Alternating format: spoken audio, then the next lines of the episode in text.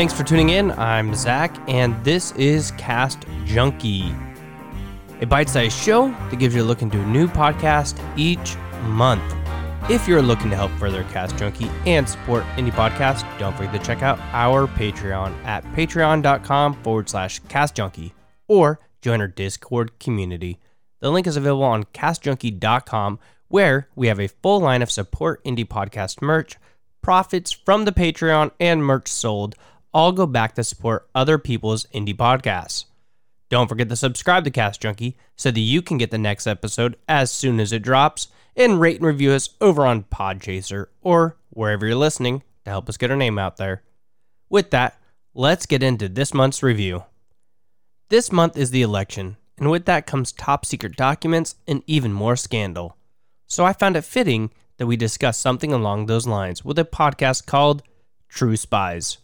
Hosted by Haley Atwell in Season one and Vanessa Kirby in Season two, True Spies tells the incredible stories behind real spies. The thing I love about these stories is that not only are they extremely well narrated through the episode, they also give us a chance to hear about the spy operation from the spies themselves. From the start of their career to the mission that made their entire career. We get a chance to hear directly from them when things go south, and they explain their thought process on each decision they made to accomplish the goal set by their superiors.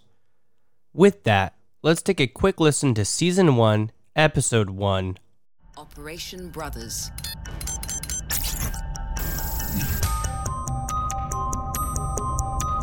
My name is Gad Shimron, born in Tel Aviv, Jaffa, Israel, the twenty-sixth of February nineteen fifty. Gad Shimron, Mossad spy, journalist, and one of the key operatives behind the mission known as Operation Brothers. To be honest, I had many other names and different identities and passports, and uh, unfortunately I cannot go into details unless you want to cause a diplomatic uproar. We'll have to forget this. Tall, handsome, smart, athletic, but above all, calm, which turned out to be very useful. And by the way, the Mossad doesn't use the term agents. Agents you have in, in insurance companies, not, not, not Israel is working for the Mossad.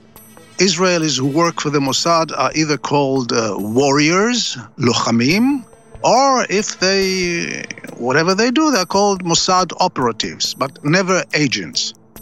Gad, Mossad's man in Sudan, is going to be your guide through Operation Brothers. First, some context.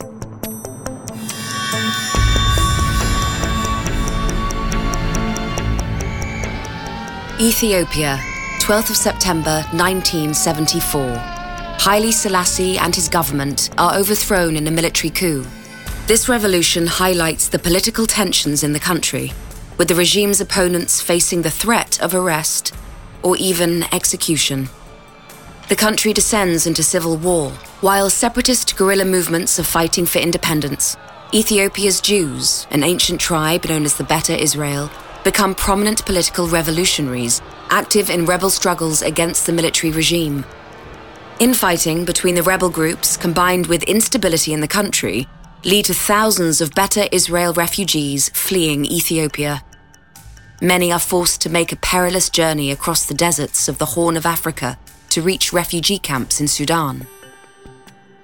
In nineteen seventy-nine, Ethiopian activist Ferede Aklum, who was involved in a previous attempt to rescue Ethiopian Jews, writes a letter from a Sudanese refugee camp to Israeli Prime Minister Menachem Begin. He tasks Mossad with the rescue of the Beta Israel. This operation is really unique in the history of uh, intelligence uh, community, because it's the only case, I believe, that a professional intelligence organization is giving the order to operate actually as a humanitarian organization. Gad is persuaded to join what would become Operation Brothers by its commander, Danny Limor. Uh, Danny Limor, I knew him vaguely. He was a case officer. Uh, I knew he would also, he was a troublemaker. It was after my second tour in the Mossad. I was supposed to become a case officer in a different unit. And um, at that time, I also divorced. And um, the Mossad at the time had a policy that uh, divorcees are not uh, sent for overseas uh, operations due to some unpleasant affairs of uh, single uh, case officers who fell in love, you know, in, in, in Europe with locals, et cetera, et cetera. I think it's a stupid policy, and I went straight to the chief of the Mossad, and I told him it's a stupid policy, and I resigned. And um, when I came to the uh, headquarters to arrange my, um, you know, all the bureaucratic paperwork, I met a guy named Danny Limor. He looked at me and said, "Hey, Gadi, what, what what are you doing?" And I said, "Well, I'm here to finish the paperwork. I resigned." He said, "No, no, no, no, no, no, no. I need you." Uh, and then, you know, against all regulations, he took me apart and told me in what we call a corridor talk that he is in charge of an operation in Sudan um, to get the uh, uh, Ethiopian Jews who ran away from the homeland due to uh, the civil war. They ran away to the refugee camps in Sudan, and they asked to be rescued and brought to Israel. And I said immediately, it took me between four to five seconds to decide and say, okay, I join. As you can hear from that short little clip, the audio backdrop is as edgy as the topic at hand. The story is well plotted out and has a movie-esque feel to it. By this, I mean the storyline of each episode walks us through the choices and plot twists the spy had to overcome to accomplish the mission. What would you do? Top-secret intelligence and behind the enemy line, facing betrayal. What skills do you currently have that could be beneficial in these situations? And if you were placed in this role, how well would you be able to blend in? Well, if Spy Stories is an interest of yours, go subscribe to True Spies and prepare for your next mission. From spies that have been there before, because you never know when you'll need to sneak behind enemy lines.